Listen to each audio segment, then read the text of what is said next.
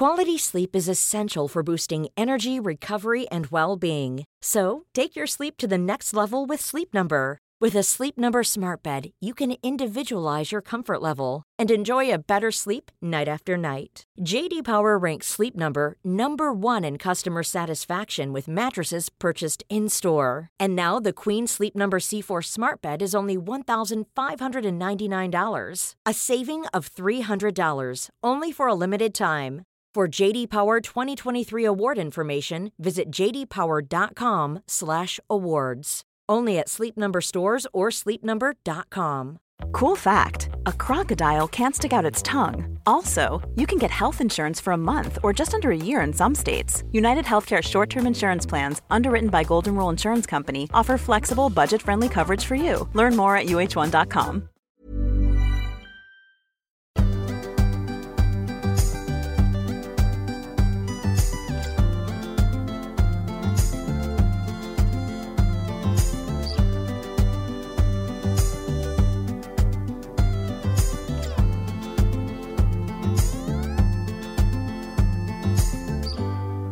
Hej och välkomna till podden. Idag handlar det om demens eller kognitiva sjukdomar som vården allt mer börjar kalla dem. Vad är det egentligen som händer i hjärnan när patienter börjar tappa minne, får svårare att navigera i vardagen eller ändrar hela sitt beteendemönster? Det här kommer vi få reda på i dagens avsnitt. Jag heter Fritte Fritzson och det här är Allt du vill att veta.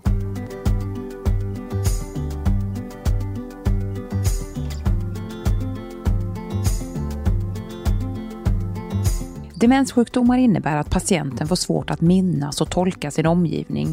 De kallas också kognitiva sjukdomar eftersom de påverkar kognitionen, det vill säga minnet och förmågan att förstå världen.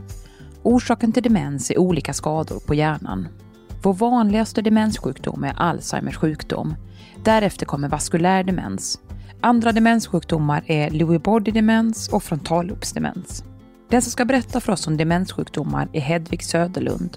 Hon är professor i psykologi och drev tidigare Uppsala Memory Lab vid Uppsala universitet. Numera är Hedvig Söderlund adjungerad professor vid Luleå teknisk universitet.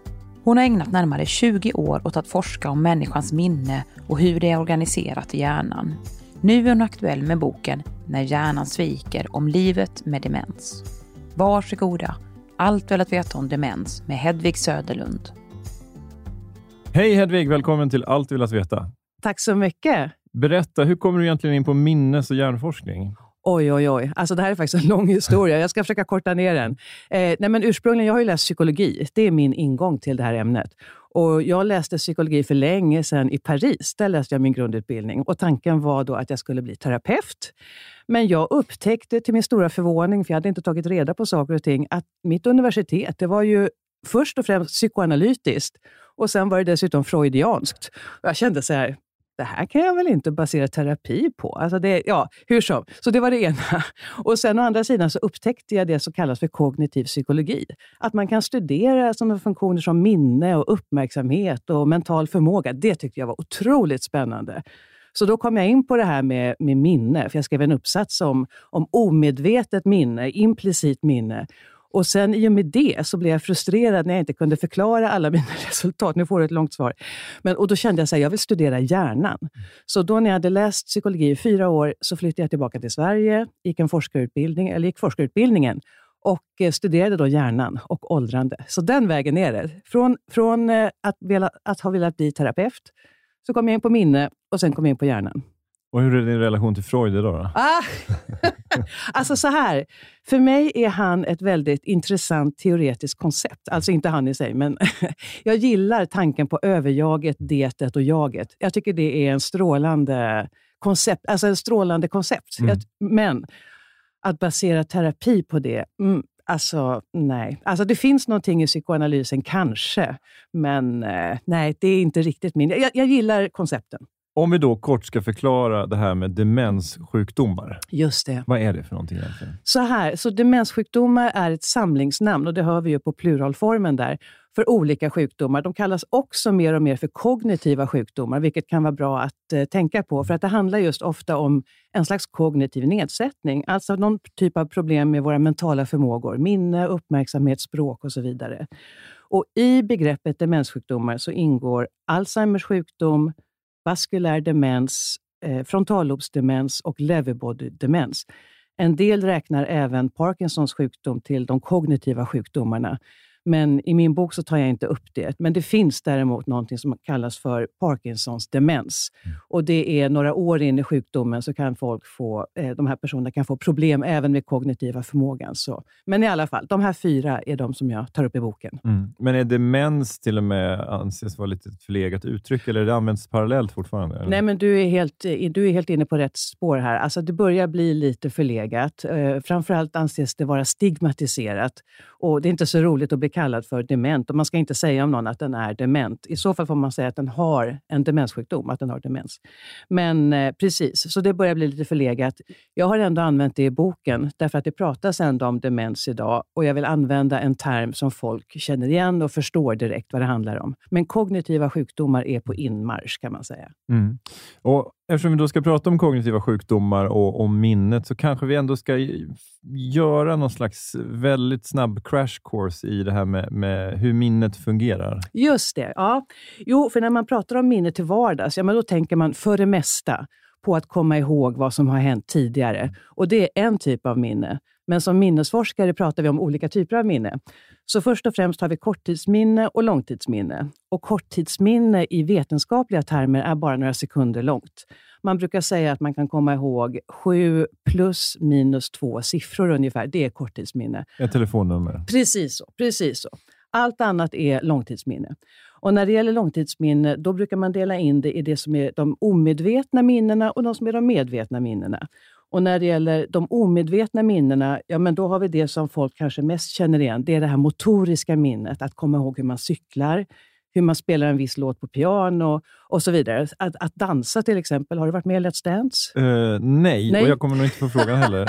um, och, och får jag fråga så kommer jag nog tacka nej. Men, men jag ska, man ska aldrig säga aldrig. Man ska aldrig säga aldrig. Alltså steget från På spåret till Let's Dance är rätt långt. Känns det är som. Det verkligen det? Är det inte bara en korridor iväg, korridor bort? Ja, det är en annan kanal för det första. Du har helt rätt, du har helt rätt. Nej. nej, men i alla fall. Vi har motoriskt minne som även kallas för procedurminne. Hur man gör olika procedurer. Sen ett annat omedvetet minne är betingning. De flesta har väl hört talas om Pavlovs hundar som saliverar eller som dreglar när de hör en viss klocka ringa. För då vet de att de kommer för mat, eller de tror att de kommer för mat. De har blivit betingade att tro det. Vi människor har också betingning. Till exempel, nu är det inte lika vanligt att folk röker, men det är klart att folk röker. Men en del rökare kan till exempel inte prata i telefon eller ta en kopp kaffe utan att vilja ha den där cigaretten i handen. För de är så vana att ha dem ihop. Så, så det är en annan form av omedvetet minne. Och man säger omedvetet för att man har svårt att formulera den i ord. Och det är någonting som inte kräver uppmärksamhet utan det bara går av sig självt. Sen har vi det som man mer tänker på kanske när vi pratar om minne. Och det är de medvetna formerna av minne. Här har vi episodiskt minne och semantiskt minne. Det episodiska minnet, det är det som jag tror de flesta tänker på när de hör om ordet, ordet minne.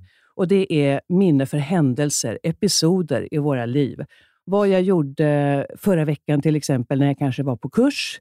Vi pratade här innan lite grann om stand-up-kurs. Jag kanske var på en stand-up-kurs förra torsdagen. Och då minns jag hur läraren såg ut, vad han eller hon sa för någonting, hur det kände, var någonstans jag satt i rummet jämfört med de andra och så vidare. Så en massa olika detaljer från en viss händelse. Det är episodiskt minne.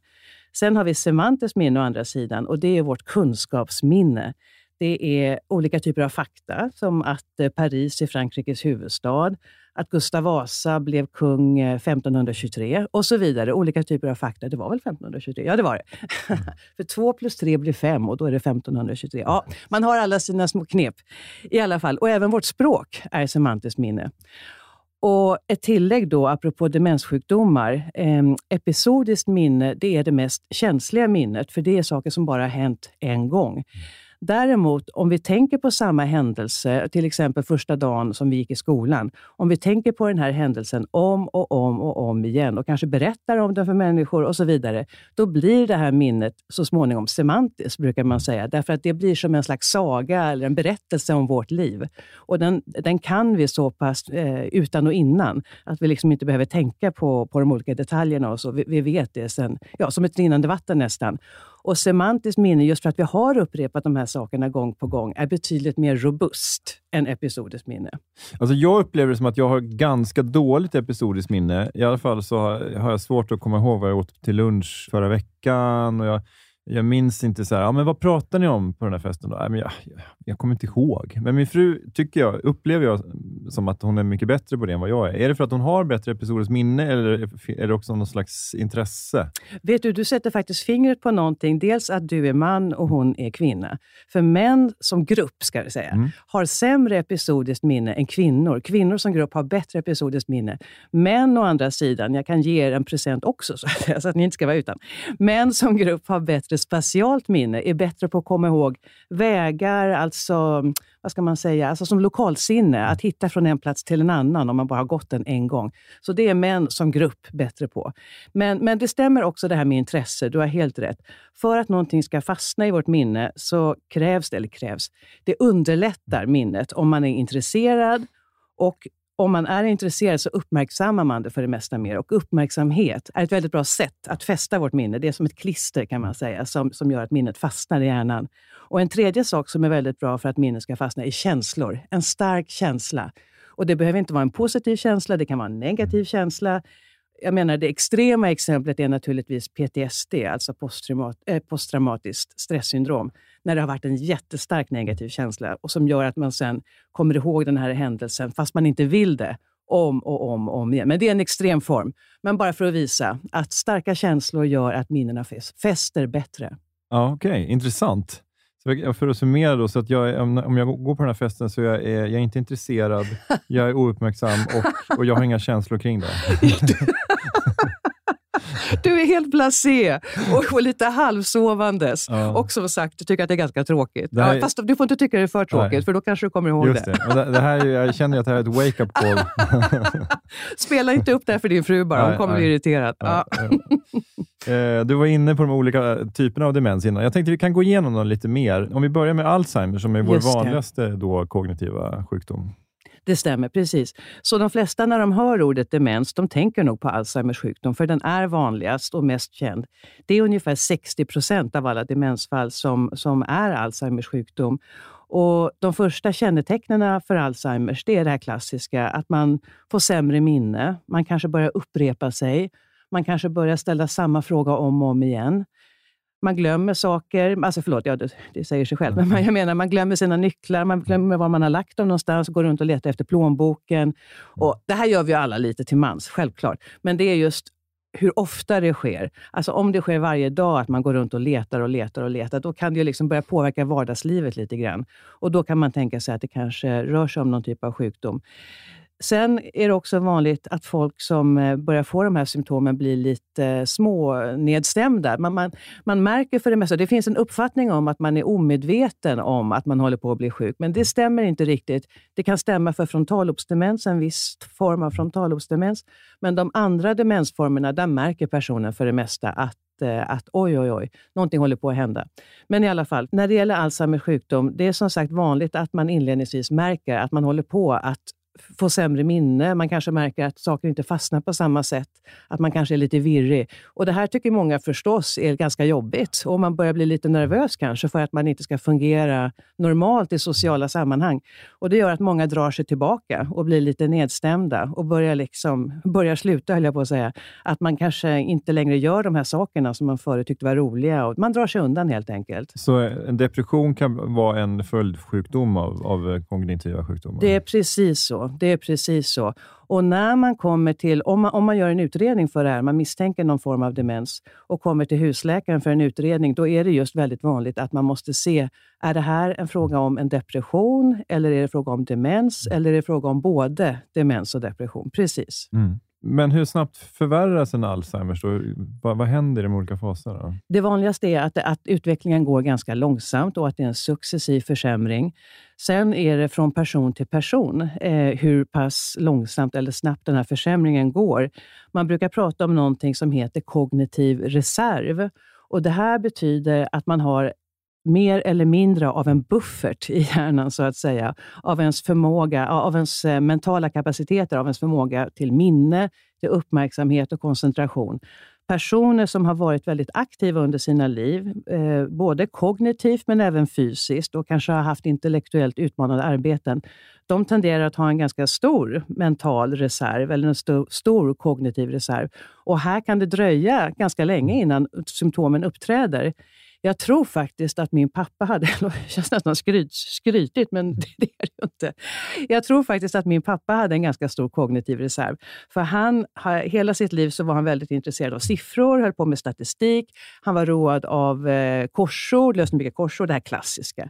Och han spelade schack hela livet och ja, men var väldigt intellektuellt aktiv får man säga, både på jobbet och hemma. Och det dröjde ganska länge innan hans symptom började dyka upp. Och jag tror att han kanske faktiskt hade förändringar i hjärnan längre tillbaka än så, ganska långt tillbaka, men att det dröjde innan de upptäcktes. Så, så det där varierar verkligen, men när det gäller Alzheimers sjukdom, då brukar de olika stadierna, för man pratar om mild Alzheimer, medelsvår Alzheimer och svår Alzheimer, de kan vara ett antal år, varje fas. Mm. Vaskulär demens då? Ja. Vad kännetecknar den då? Just det, så vaskulär demens, för det mesta så skiljer den sig från Alzheimers sjukdom på så sätt att den är mer plötslig i sin debut. Att den kan liksom uppträda mycket mer eh, ja men plötsligt. Och anledningen till det är att precis som namnet, som vi har på namnet vaskulär demens, så beror den på någon typ av vaskulär händelse. Och vaskulär, det är ju alltså våra blodkärl och vårt hjärta. Så att någon typ av blödning i hjärnan, någon typ av blodstopp, man kan ha fått en propp, man kan ha fått en stroke, som gör att någon del i hjärnan eller några delar i hjärnan inte får tillräckligt med blod. Och får de inte tillräckligt med blod, ja men då får de inte syre och näring.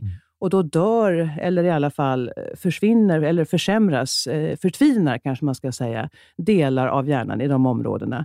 Symptomen i fråga beror på var någonstans i hjärnan den här blödningen har skett. Den kan ske i hippocampus till exempel, som är vårt minnescentrum för våra episodiska minnen och vårt spatiala minne. Och får man en blödning där, ja men då kan man få problem med minnet. Man kan också få en propp till exempel uppe i höger gästlob. Jag pekar nu här, men det syns ju inte så bra.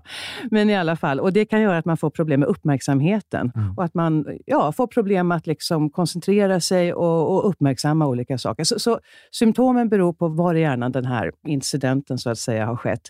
Det är ganska vanligt vid vaskulär demens att den kognitiva förmågan och de mentala förmågorna kan fluktuera och variera under dagen. Och beroende på dagsformen väldigt mycket. Mer kanske än med de andra sjukdomarna. Och det är ganska vanligt att om personen är lite tröttare, ja men då är det som att man har dragit ner en rullgardin sådär och att ingenting fungerar. Men får den sova lite, får den vila, får den äta ordentligt, så den, det låter lite opersonligt. Men i alla fall, den personen, så, så kan den prestera mycket bättre helt plötsligt. Mm. Men är det speciellt för vaskulär? Gäller det inte det lika hög grad de andra demensformerna? Eller? Alltså jag, jag tror ändå att vaskulär demens är lite känsligare. Men absolut, med Alzheimers sjukdom kan det också vara så att det kan komma och gå. Absolut. Hur många procent av de totala fallen är vaskulär ungefär då? Så vaskulär demens är den näst vanligaste demenssjukdomen. Och det är ungefär en fjärdedel av alla demensfall som, som har den. Och det vill jag också tillägga att i högre ålder, då är det väldigt vanligt med så kallad blanddemens och att personer har både Alzheimers sjukdom och vaskulär demens. Sen har vi det som heter Lewy body. Det stämmer, precis. Och många på svenska brukar kalla det för Lewy body-demens. Jag menar inte att rätta det, jag menar bara att säga att, att det är många som brukar kalla det för det. Det stämmer. Och, och det här är en väldigt eh, okänd form av demens får man säga. Den är både underdiagnostiserad och misstas ofta för andra sjukdomar, framförallt Parkinsons sjukdom, men även ibland för Alzheimers sjukdom. Och anledningen till det är att den sätter sig på motoriken i väldigt stor utsträckning. Liksom Parkinson då? Precis. Så det, det är väldigt vanligt att de här personerna som får Lewy body-demens blir stela och får lite svårare att gå. De kan ofta ha en långsam och lite stapplande gång. Det är inte lika vanligt med skakningar som det är vid Parkinsons, men annars finns det en del överlappande problematik när det gäller motoriken. Andra vanliga tidiga tecken är dels att man får väldigt livliga drömmar och att man utagerar dem, och nu visar jag igen här med armarna, man utagerar de här drömmarna och liksom fäktar i luften, skriker, och det kan till och med bli så att man ramlar ur sängen för att det är så pass, man är så agiterad av de här drömmarna. Mm. En annan vanlig start är att man får hallucinationer, synhallucinationer framförallt. Och att man ser människor som inte är där och djur som inte är där. Och det här är ju väldigt skrämmande. Och många blir rädda med, ja, vilket man förstår, att det handlar om något psykiatriskt. Och man tänker, oj, oj, oj, jag håller på att tappa det. Mm. Och det gör att en del inte vågar tala om det. Och berätta att de har de här symptomen. Ah, okay. Vilket också kan leda till att de inte får rätt diagnos först. Mm. Det kan också vara så att läkaren inte vet. Ja, för det är som sagt en ganska okänd mm. demensform. Ah. Så läkaren kanske inte ställer rätt frågor. Det är också vanligt att man får problem med djupseendet. Och att man sätter sig lite snett på stolen. För man ser inte riktigt det här tre D-perspektivet. Man kan också få problem med magen. Ja, det, fin- det finns lite olika symptom som skiljer sig en hel del från Alzheimers sjukdom, får man ju säga. Ja. Och så har vi den sista formen då, som heter frontallobsdemens. Och den är, ju, den är ju rätt speciell också. Den är väldigt speciell, precis. Och den tar sig uttryck på, också på ett annat sätt än vad Alzheimers till exempel gör. Så det finns två varianter. Det finns beteendevarianten och det finns språkvarianten. Beteendevarianten är den vanligaste. Och den debuterar just i att personligheten förändras, beteendet förändras. Det brukar ta sig uttryck i att personen plötsligt blir ohämmad, okontrollerad, börjar bete sig på ett ganska besatt sätt. Den kan börja äta ohämmat, den kan börja dricka ohämmat, kanske dricka alkohol i alldeles för stora mängder.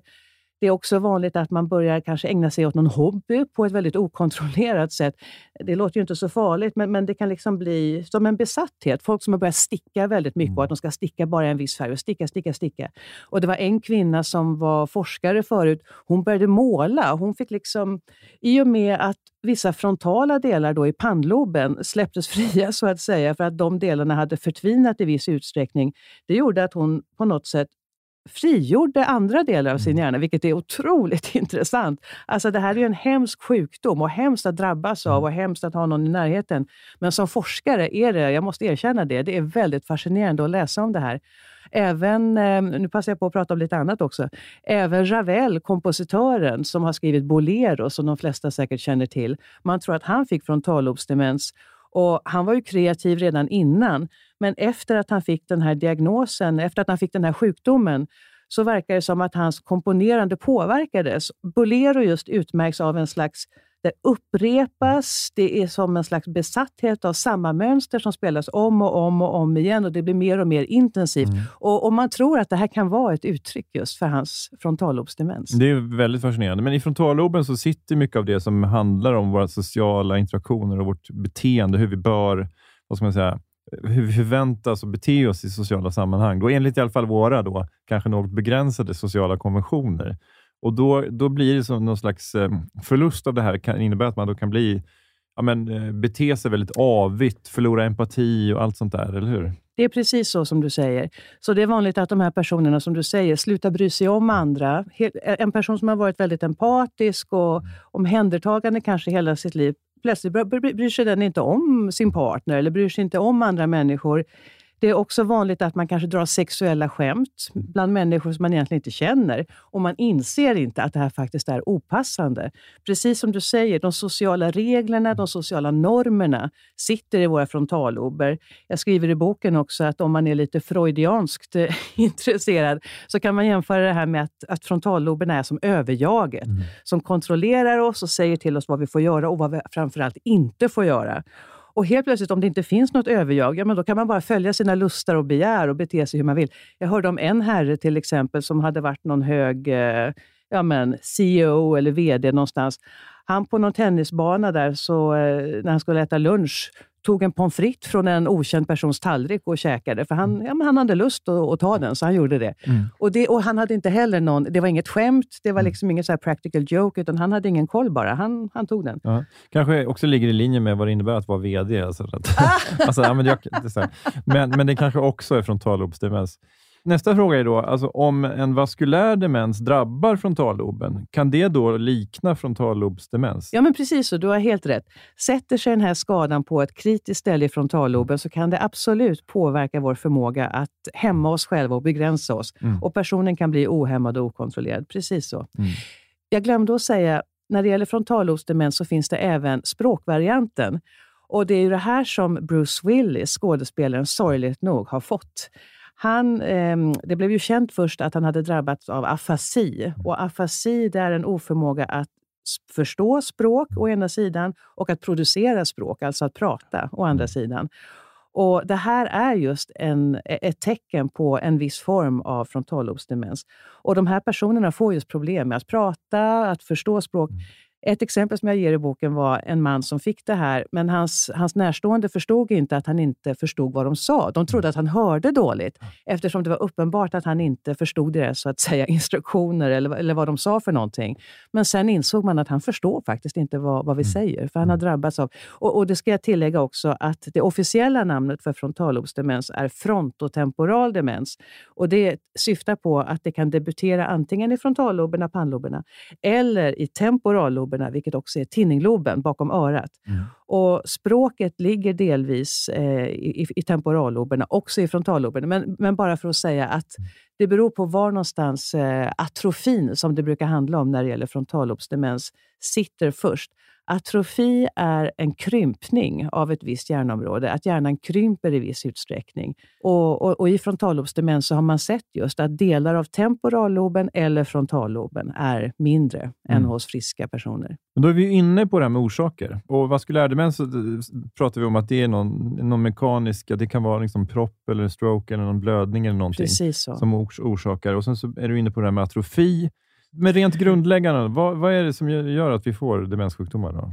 Ja, alltså den största riskfaktorn överlag för alla demenssjukdomar är ålder. Så högre ålder ökar risken att få en demenssjukdom. Sen ska det sägas att det finns vissa former av Alzheimers sjukdom, ungefär tio procent av alla fall. Där är det personer som är under sextiofem år som drabbas, men den är alltså ovanligare. Även frontallobsdemens drabbar personer i yngre ålder, såsom fyrtiofem år och uppåt, så de är fortfarande yrkesverksamma. Men annars, alla andra är för det mesta över sextiofem år. Den andra största orsaken till demenssjukdom är genetik och någon form av ärftlighet. Men det här är lite komplicerat, för det är inte så att om din pappa eller mamma har någon demenssjukdom så kommer du per automatik att få det. Det är mer komplext än så, men generna spelar ändå roll. Om man har till exempel identifierat en variant av en gen, en så kallad allel, för varje gen har olika former, precis som, ja men precis som vi har olika blodgrupper. Mm. Om man har identifierat en form av en gen, genen heter A P O E, A P O E, och den har olika former, två, tre, fyra. A P O E fyra har man sett är en riskfaktor för att få Alzheimers sjukdom. Så, så genetiken är viktig, men den är inte allt. När det gäller riskfaktorer så känner man framförallt till dem när det gäller Alzheimers sjukdom och vaskulär demens. När det gäller frontallobsdemens och Lewy body-demens, där vet man inte alls i samma utsträckning vad, vad det beror på. Så det krävs en hel del forskning där? Mycket forskning, ja absolut. Men då, om vi då vet att åldrande och till viss del genetik är det som avgör, men vad är det då som händer i hjärnan då? Ja, när det gäller Alzheimers sjukdom så har man sett två typer av förändringar. Dels har man sett plack mellan nervcellerna och sen har man sett någonting som heter neurofibriller inuti nervcellerna. Och man tror att det är framförallt de här fibrillerna, det låter som febrila, febrila nerver, mm. neurofibriller. Det är en slags... Um, En felvä- ett felväckat protein kan man säga som skapar en slags nystan. De ser ut som ett slags nystan inuti nervcellerna och de här nystanen gör att näringen i nervcellerna inte kan komma fram. Så nervcellerna kan inte kommunicera som de ska och de kan inte leva som de ska. Så det slutar med att de atrofierar dem också, att de dör. Så att de här områdena i hjärnan dör. Och de här hjärnförändringarna verkar i de flesta fallen följa en viss sekvens. Och den här ordningen har beskrivits av ett par forskare. Och de brukar börja i ett område då som heter hippocampus och runt om hippocampus. Och det här är ju som sagt vårt minnescentrum. Och sen sprider de sig till resten av hjärnan. Men just eftersom det börjar i det här minnescentret så, så, så ser vi just förändringar på minne och orienteringsförmåga tidigt i Alzheimers sjukdom. Men ska vi ta, repetera frontallobsdemens också då? Vad, vad som orsakar det då? Ja men precis. Så man vet inte exakt vad det hela beror på, men det verkar vara någon typ av protein och gener som är inblandade även där. Men det här debuterar i alla fall antingen i frontalloberna eller pannloberna som det också kallas, eller i tinningloben, temporalloben. Och man har sett då att de här patienterna eller de här personerna har mindre hjärnvolym i de här områdena eftersom hjärnan där har drabbats av atrofi, alltså en krympning av volymen. Det är ganska dramatiskt då att hjärnan förlorar sin kapacitet och till och med krymper ihop och dör delvis. Jag vet, jag vet. Och det är ju faktiskt så också, ska man ju ändå säga. Och det är inte så muntert, men när vi åldras så krymper hjärnan också. Det här var någonting som jag skrev min avhandling om back in the day på tjugohundratalet. Just hur, hur, hur hjärnan förändras när vi åldras. Så, så det händer hos de flesta att hjärnan krymper i viss utsträckning. Mm. Sen behöver det inte nödvändigtvis påverka hur väl vi presterar i olika tester och så. Därför som jag sa tidigare, vi har den här kognitiva reserven. Mm. Och eh, har man en stor hjärnreserv, ja men då kanske inte spelar så stor roll att hjärnan krymper lite grann. Mm. Hur går en demensutredning till egentligen då? Ja, en demensutredning börjar hos husläkaren. Man kontaktar sin husläkare och ber att få en sån här utredning. Och det som husläkaren då brukar göra, det är dels att ta blodprov för att kolla, beror de här svårigheterna, de här mentala nedsättningen kanske på någonting annat. Det kanske beror på förhöjda värden i, i något av ämnena som man kan se i blodet. Det kanske beror på någon typ av förändring i ämnesomsättningen. Det kan också bero på mediciner. Ganska många äter till exempel blodtryckskontrollerande medicin när vi blir äldre. Och äter man för mycket, alltså har man en för hög dos så kan det påverka den kognitiva förmågan. Mm. Och man kan bli lite mer, ja men man kan bli tröttare och prestera sämre. Det är också viktigt att utesluta andra möjliga förklaringar till den här minnesnedsättningen. Till exempel depression som vi var inne på tidigare. Mm. Det kan också vara så att man har en väldigt stressad tillvaro. Att det beror på stress. Och det här är ju någonting som jag kan mycket om själv tyvärr på grund av utbrändhet som jag har haft tidigare. Men sen är det också så att eh, husläkaren gör en kortare kognitiv undersökning som kallas för minimental test eller minimental state exam. Och det här går ut på att ställa enklare frågor som tycks väldigt enkla om man inte själv har någon demenssjukdom. Och det innehåller frågor om datum, vilken dagens datum, var man befinner sig någonstans, några enklare räknetal, man får följa en instruktion och så vidare. Och det här är ett slags grovt test för att se om det finns någon uppenbar mental nedsättning. Det är också vanligt att man får göra en hjärnavbildning, en avbildning av hjärnan med datortomografi. Och det här gör man för att kunna se om det finns några liksom grövre förändringar, några uppenbara förklaringar till den här mentala försämringen. Men på, på en sån här D T kan man då se de här placken och neurofibrillerna? Det kan man inte göra. Så det är en väldigt grovskal eller grovkornig mm. bild. Nej, det kan man inte göra, utan de här placken och neurofibrillerna, det vanligaste och enklaste och säkraste sättet att inte identifiera dem, det är faktiskt genom ett ryggmärgsprov. Ja, men det är det som kallas för lumbalpunktion, att man tar ut ryggmärgsvätska som man kan analysera sen. Precis så, precis så. Och det här är ganska, det är billigt och det går ganska snabbt att göra. En del kanske tycker att det är lite obehagligt, men för det mesta så kan man få um, lokalbedövning så att det inte känns så mycket. Och då tar man alltså ut cerebrospinalvätska och i den kan man mäta olika typer av proteiner mm. som indikerar hur det ser ut i hjärnan. Det är som en avspegling av hur det ser ut i hjärnan. Och det här är med nittiofem procent säkerhet kan man fastställa huruvida personen har Alzheimers sjukdom, ska jag tillägga. Det här är framförallt för Alzheimers sjukdom som, som det här testet görs. Det finns ju i nuläget ingen botande behandling mot de här sjukdomarna, men vad kan man ändå göra för att mildra symptom och försena utvecklingen? Just det. Ja, det finns ju det som tidigare eller ibland kallas för bromsmediciner. Det här namnet är lite felaktigt, lite missvisande därför att det bromsar inte själva sjukdomen. Däremot så lindrar det symptomen under en tid, det bromsar symptomen kan man säga. Så ibland pratar man om symptomlindrande mediciner istället. Mm. Och det här finns några olika varianter, framförallt för mild Alzheimers sjukdom och medelsvår Alzheimers sjukdom. Det finns också en för lite svårare Alzheimers sjukdom. Men en del läkare föredrar att inte skriva ut de här beroende på patientens mående överlag. För de kommer med vissa biverkningar som kan innebära illamående, yrsel, man kan bli konstig i magen och så vidare. Så till exempel när det var för min pappa vet jag att läkaren tyckte så här att nej men det här det kommer ge mer obehag än nytta. Så man får väga liksom fördelarna mot nackdelarna. Men det är i alla fall väldigt viktigt att veta att mm. det finns möjlighet att lindra symptomen under en viss tid. Hur lång den tiden är kan variera lite från några månader upp till något år, ett par år kanske. Mm. Men ja, det är inte jättemånga år, det ska man ändå komma ihåg. Men, men i alla fall, mm. det kan vara en viktig tid att ändå få, det kan vara en värdefull tid att få tillsammans med sin anhörig, sin partner. Och det kan vara värdefullt för den också naturligtvis, mm. att liksom kunna umgås längre. Men, men förutom det här med ålder och, och genetik då? Alltså finns det några andra så här riskfaktorer för att drabbas av demens som handlar om livsstil och sådär? Just det. Så än en gång, här är det Alzheimers sjukdom och vaskulär demens. Det är där man mest känner till riskfaktorerna. Och här kan man påverka själv i viss mån. Man brukar säga att man kan påverka ungefär trettio procent av risken att drabbas. Och överlag så är det så att det som är bra för hjärtat, det är också bra för hjärnan. Mm. För hjärtat påverkar ju det blod som vi får till hjärnan och därmed syret och näringen till hjärnan. Så det som är viktigt att tänka på är att i så stor mån som möjligt hålla blodkärlen i god form, i god vigör så att säga. Och det här gör man dels genom att hålla kolesterolet, blodfetterna i schack, men även blodsockret. Diabetes är faktiskt en ganska stor riskfaktor för både Alzheimers sjukdom och vaskulär demens. Och det handlar ju om blodsocker och insulinresistens. Så det här kan man ju påverka själv i viss mån genom den kost man äter som ska vara någorlunda hälsosam, rätt fetter och så vidare. Det här med medelhavskost är någonting som man pratar om och det verkar positivt i viss utsträckning. Alltså har man en genetisk risk att få Alzheimers sjukdom till exempel, då kommer man sannolikt att få den ändå.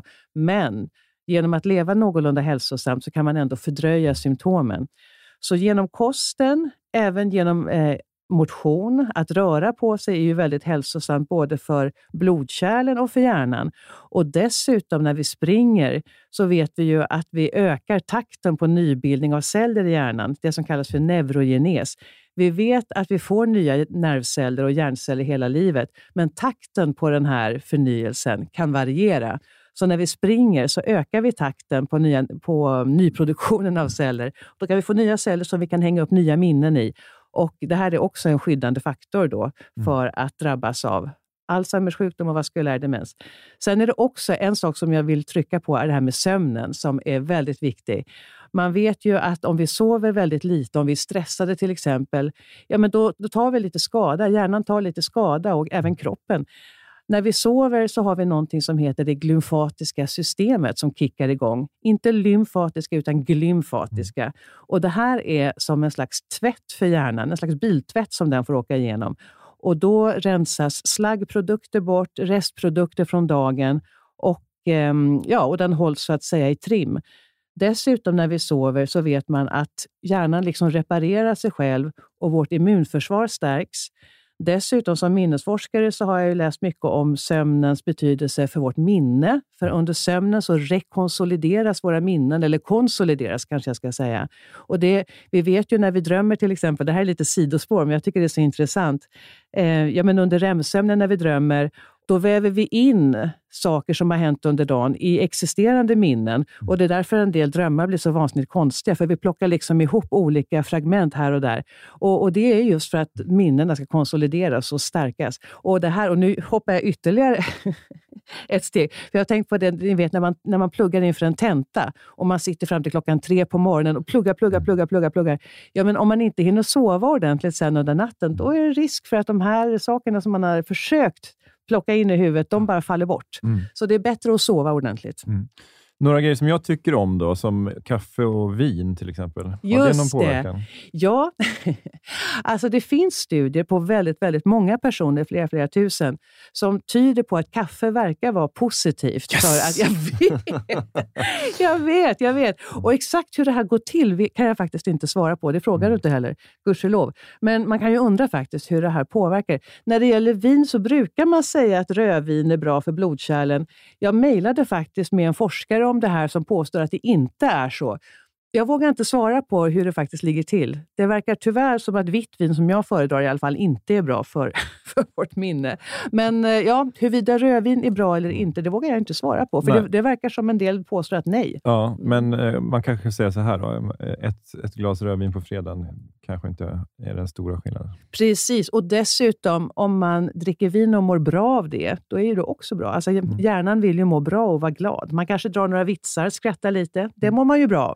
Såklart. Eller hur? As a person with a very deep voice, I'm hired all the time for advertising campaigns. But a deep voice doesn't sell B two B, and advertising on the wrong platform doesn't sell B two B either. That's why if you're a B two B marketer, you should use LinkedIn ads. LinkedIn has the targeting capabilities to help you reach the world's largest professional audience. That's right, over seventy million decision makers all in one place. All the big wigs, then medium wigs, also small wigs who are on the path to becoming big wigs. Okay, that's enough about wigs. LinkedIn ads allows you to focus on getting your B two B message to the right people. So, does that mean you should use ads on LinkedIn instead of hiring me, the man with the deepest voice in the world? Yes. Yes, it does. Get started today and see why LinkedIn is the place to be to be. We'll even give you a one hundred dollars credit on your next campaign. Go to linkedin.com slash results to claim your credit. That's linkedin.com slash results. Terms and conditions apply. Cool fact, a crocodile can't stick out its tongue. Also, you can get health insurance for a month or just under a year in some states. UnitedHealthcare short-term insurance plans, underwritten by Golden Rule Insurance Company, offer flexible, budget-friendly coverage for you. Learn more at u h one dot com. Den här veckan gör vi podden i samarbete med IKEA, och det är jag lite extra glad för. För hela min familj kommer faktiskt från Älmhult. Farmor jobbade såklart på IKEA, och att strosa omkring på världens, ja ni hörde rätt, världens första IKEA-varuhus var alltid en högtidsstund. Nu ska jag berätta om IKEA Business Network, som är ett lojalitetsprogram för företag, både stora som små. Vad är det då som är bra med IKEA Business Network? Jo, du får erbjudanden och förmåner, du har koll på din inköpshistorik digitalt, du kan få en timmes kostnadsfri rådgivning med en inredare, kostnadsfria onlinekurser med experttips ingår, och dessutom så har du alltid IKEA Family-priser. Jag tror att du har fattat nu att IKEA Business Network är rätt praktiskt för dig som företagare. Så gå med idag, då får du också tjugofem procent rabatt på alla köksstommar vid köp av ett komplett kök. Var gör du det här då, undrar du? Jo, på ikea.se snedstreck företag. Tack IKEA! Ni lyssnar på Allt vill att veta. Jag sitter här med Hedvig Söderlund. Vi pratar om eh, demenssjukdomar. Eh, du har ju själv varit anhörig med att din pappa fick en demenssjukdom. Kan du berätta lite om hur det var att upptäcka att din far började bli kognitivt sämre? Just det. Ja, alltså inledningsvis då. Jag har ju förstått i efterhand att det här började långt tidigare än vad vi var medvetna om. Och det är ju ofta så när det är ens egen familj. Det är liksom för nära för att se. Man kanske inte vill se, man kanske inte ser. Men när jag tittar tillbaka då så inser jag ju att det var flera varningstecken. En sak var att han upprepade samma historia om och om igen. Mm. Pappa var en väldigt eh, rolig man som, eh, som ofta drog... Eh, som ofta berättade roliga historier. Och de var roliga de första fem gångerna. Mm. Men när han har berättat om den tionde gången så känner man så här, hmm, det kanske är någonting på gång här. Så, så det var en sak. En annan sak var att jag märkte att han inte hittade lika bra som förut. Mm. Till exempel så skulle han köra till bilprovningen i Ulfsunda, som kanske stockholmarna framförallt känner till. Och Och då var det en gång när han skulle köra dit som han inte hittade riktigt. Och det var ju väldigt konstigt. För han har haft väldigt bra spatialt minne och lokalsinne hela sitt liv. Så det var en annan sak. Sen var det några så lite småkonstiga saker som han gjorde. Som jag kände att okej, okay, nu är det, nu måste jag erkänna att nu är det någonting på gång. Och det där är så knepigt. Man tror så här, ja men du är ju minnesforskare, du är ju hjärnforskare. Du ska väl ha koll på det där. Men som sagt, när det är ens egen familj, det är svårare att se. Men hur lång tid tog det innan du, du och resten av familjen då fick din pappa till en undersökning och att ni började jobba Just med det aktivt? Just det. Ja, men jag skulle påstå att från de första symptomen kanske det tog fem år eller mm. någonting sånt där. För det gick väldigt långsamt och det var inte akut så att mm. säga. Så, så det, tog, det tog ett flertal år. Mm. Mm. Du ställer ju en väldigt intressant fråga i din bok. Hur umgås man med någon som inte minns? Just det, ja. Det där, ja men precis, det funderar jag väldigt mycket på. För man tänker ju inte alltid på det att när man pratar med vänner och bekanta att det mesta av det vi pratar om är baserat på minnen, gemensamma kollektiva minnen. Men när man ska prata med någon som inte minns, ja men då får man försöka hitta andra samtalsämnen som inte har med minne att göra. Och vad har inte med minne att göra? Ja men för det första, som jag var inne på tidigare, episodiskt minne är någonting som är mer påverkat vid sjukdom. Så att börja prata om vad personen har gjort tidigare är helt meningslöst. Mm. Men däremot så sitter de semantiska minnena kvar längre. Så man kan eventuellt prata om gemensam kunskap. Och det kanske inte är så intressant. Det är ju det också. Att när man pratar med en anhörig, att sitta och prata om liksom olika årtal. Pappa var väldigt historieintresserad och kunde väldigt mycket historia. Så man, man kunde prata om sånt. Det tyckte inte jag kanske var superkul, men det spelar kanske inte så stor roll. Men en annan form av minnen som man kan väcka till liv, och då är det kanske inte nödvändigtvis att man sitter och pratar om dem, men att man umgås, det är att spela musik som personen tyckte om och lyssnade på back in the day. Och det, det finns ju många filmer av det på nätet också, om man googlar music och dementia till exempel, där man ser patienter som ser liksom, ja, men det ser nästan ut som att de sitter och sover. Och så får de på sig hörlurar med någon musik, typ någon charleston eller vad det nu kan vara, någon jive eller något från sextiotalet. Och hur de liksom bara lever upp. Gud, jag får nästan gåshud när jag tänker på det. Nej, men hur de bara lever upp och man ser liksom hur de väcks till liv. Och det är en annan variant. Jag brukade spela musik som pappa brukade lyssna på. Och då märkte jag just att han, helt plötsligt så lystrade han så här och bara, oj, det här, det här känner jag till. Så det är ett sätt. Ett annat sätt att umgås är att visa, att titta på gamla bilder ihop från det tidigare livet så att säga. För det här är ju också semantiskt minne då. Att man har kunskapsminne om sitt eget liv. Att det här, det här var mina föräldrar och det här var min fru och, och så vidare. Så, så det är en annan variant. En sista sak som jag vill nämna också, det var att eh, beröring fick en väldigt stor betydelse för mig med pappa tidigare i livet. Så ja, men vi har väl kramats när vi har hälsat på varandra och sagt hej då och sådär. Men annars har vi inte varit superfysiska. Men nu kände jag ett väldigt stort behov av att röra vid pappa, vilket han kanske tyckte var konstigt om han inte mindes vem jag var. Men jag fick ett jättestort behov av att liksom hålla på honom och klappa på honom. Och just för att han liksom försvann mer och mer för mig och att jag kanske försvann för honom. Så ja, för, för mig var det viktigt att känna kontakten med pappa, liksom essensen mm. av det som var pappa. Men för det måste ju vara en otrolig sorg att ens, att ens make, maka eller pappa inte plötsligt då känner igen vem man är. Hur hanterar Verkligen. Man det som anhörig egentligen? Ja, det är tufft alltså. Det är, ja, det är väldigt ledsamt. Man, man bryter ihop och går vidare. Nej, jag skojar. Nej, men det, det, är, det är väldigt tufft. Det är en sorg. Mm. Och det blir en slags förberedande sorg faktiskt för bortgången eventuellt av personen. Och, men det där, det där är också någonting som jag funderat mycket på. Att på sätt och vis, den här sorgen som jag liksom hade om och om igen eh, över pappa, att han försvann bit för bit. Den var, den var just en sorg och i och med det sorglig. Mm. Men jag insåg också att det fanns en fördel med det. Därför att då vandes jag långsamt, långsamt och successivt för att han en dag skulle gå bort. Och jag kunde känna liksom att jag fick ta farväl, ett långsamt farväl av honom på det här sättet. Så ja, det var inte festligt på något sätt. Men jag, jag såg ändå en slags... en fördel som naturen har skapat med demenssjukdom, att jag ändå långsamt som sagt fick vänja mig vid tanken. Så det var inte lika tufft när han väl gick bort sen, mm. faktiskt. Hur ser framtiden ut då? Kan du berätta någonting om forskningsläget? Vad finns det för nya mediciner då som eventuellt är på gång? Just det. Här är det också så då att man forskar framförallt på Alzheimers sjukdom. Och ni kanske har hört talas om lecanemab, en drog eller på att säga, ett läkemedel som, som nyligen har fått ett snabbgodkännande i U S A och den verkar lovande. Den har inte fått helt och hållet godkänt eh, och den har inte fått godkänt i Sverige ännu eller Europa, men de arbetar på det. Den verkar lovande när det gäller att kanske bromsa in sjukdomen något och rensa upp lite i hjärnan. Det får framtiden utvisa. I nuläget så är det inte helt klart om den fungerar till hundra procent. En del av de patienter som har fått prova den här har fått en slags svullnad av hjärnan. Och då har man fått reglera dosen och sänka den något. Så, och, och här kan det vara svårt också faktiskt med... Eh, Att veta exakt hur bra läkemedel fungerar eftersom det finns ekonomiska intressen bakom.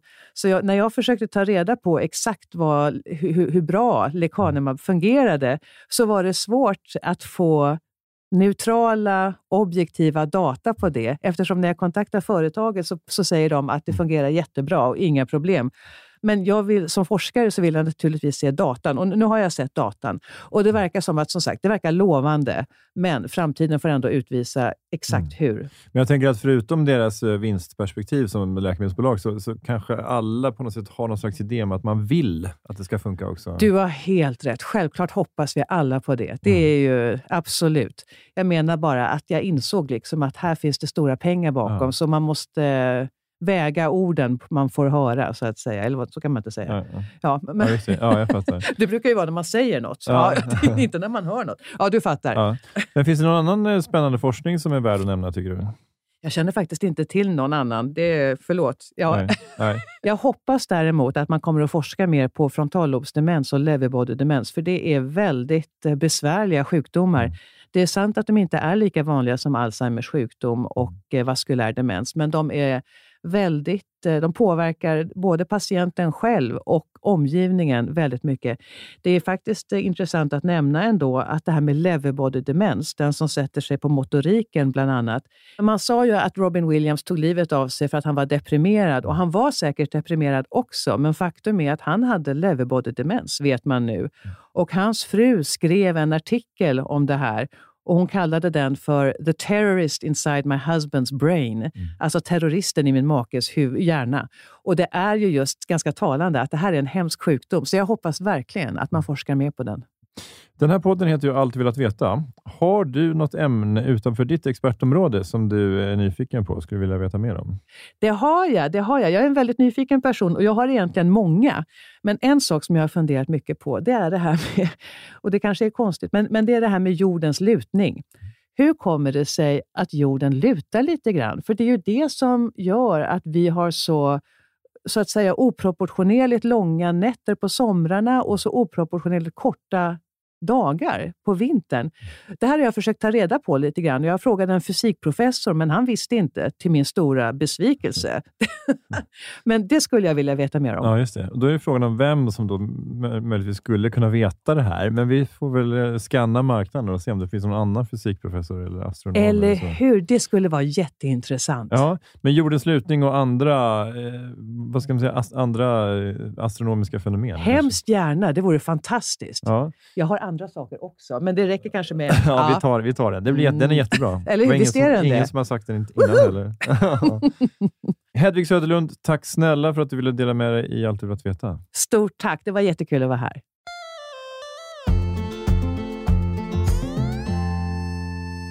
Tack Hedvig för att du delar med dig av din kunskap och dina egna erfarenheter. Hedvigs bok När hjärnan sviker finns såklart ute i bokhandeln och på nätet. Vi som gör den här relativt kognitivt intakta podden heter Fritte Fritzson, Ida Wahlström och Marcus Tigerdraake. Podden produceras av Blandade Budskap A B och presenteras i samarbete med Acast. Gilla oss gärna på Facebook eller Instagram där vi heter Allt du vill att veta, och tipsar du en kompis om podden får du en guldstjärna i vår bok. Tack för att du lyssnar!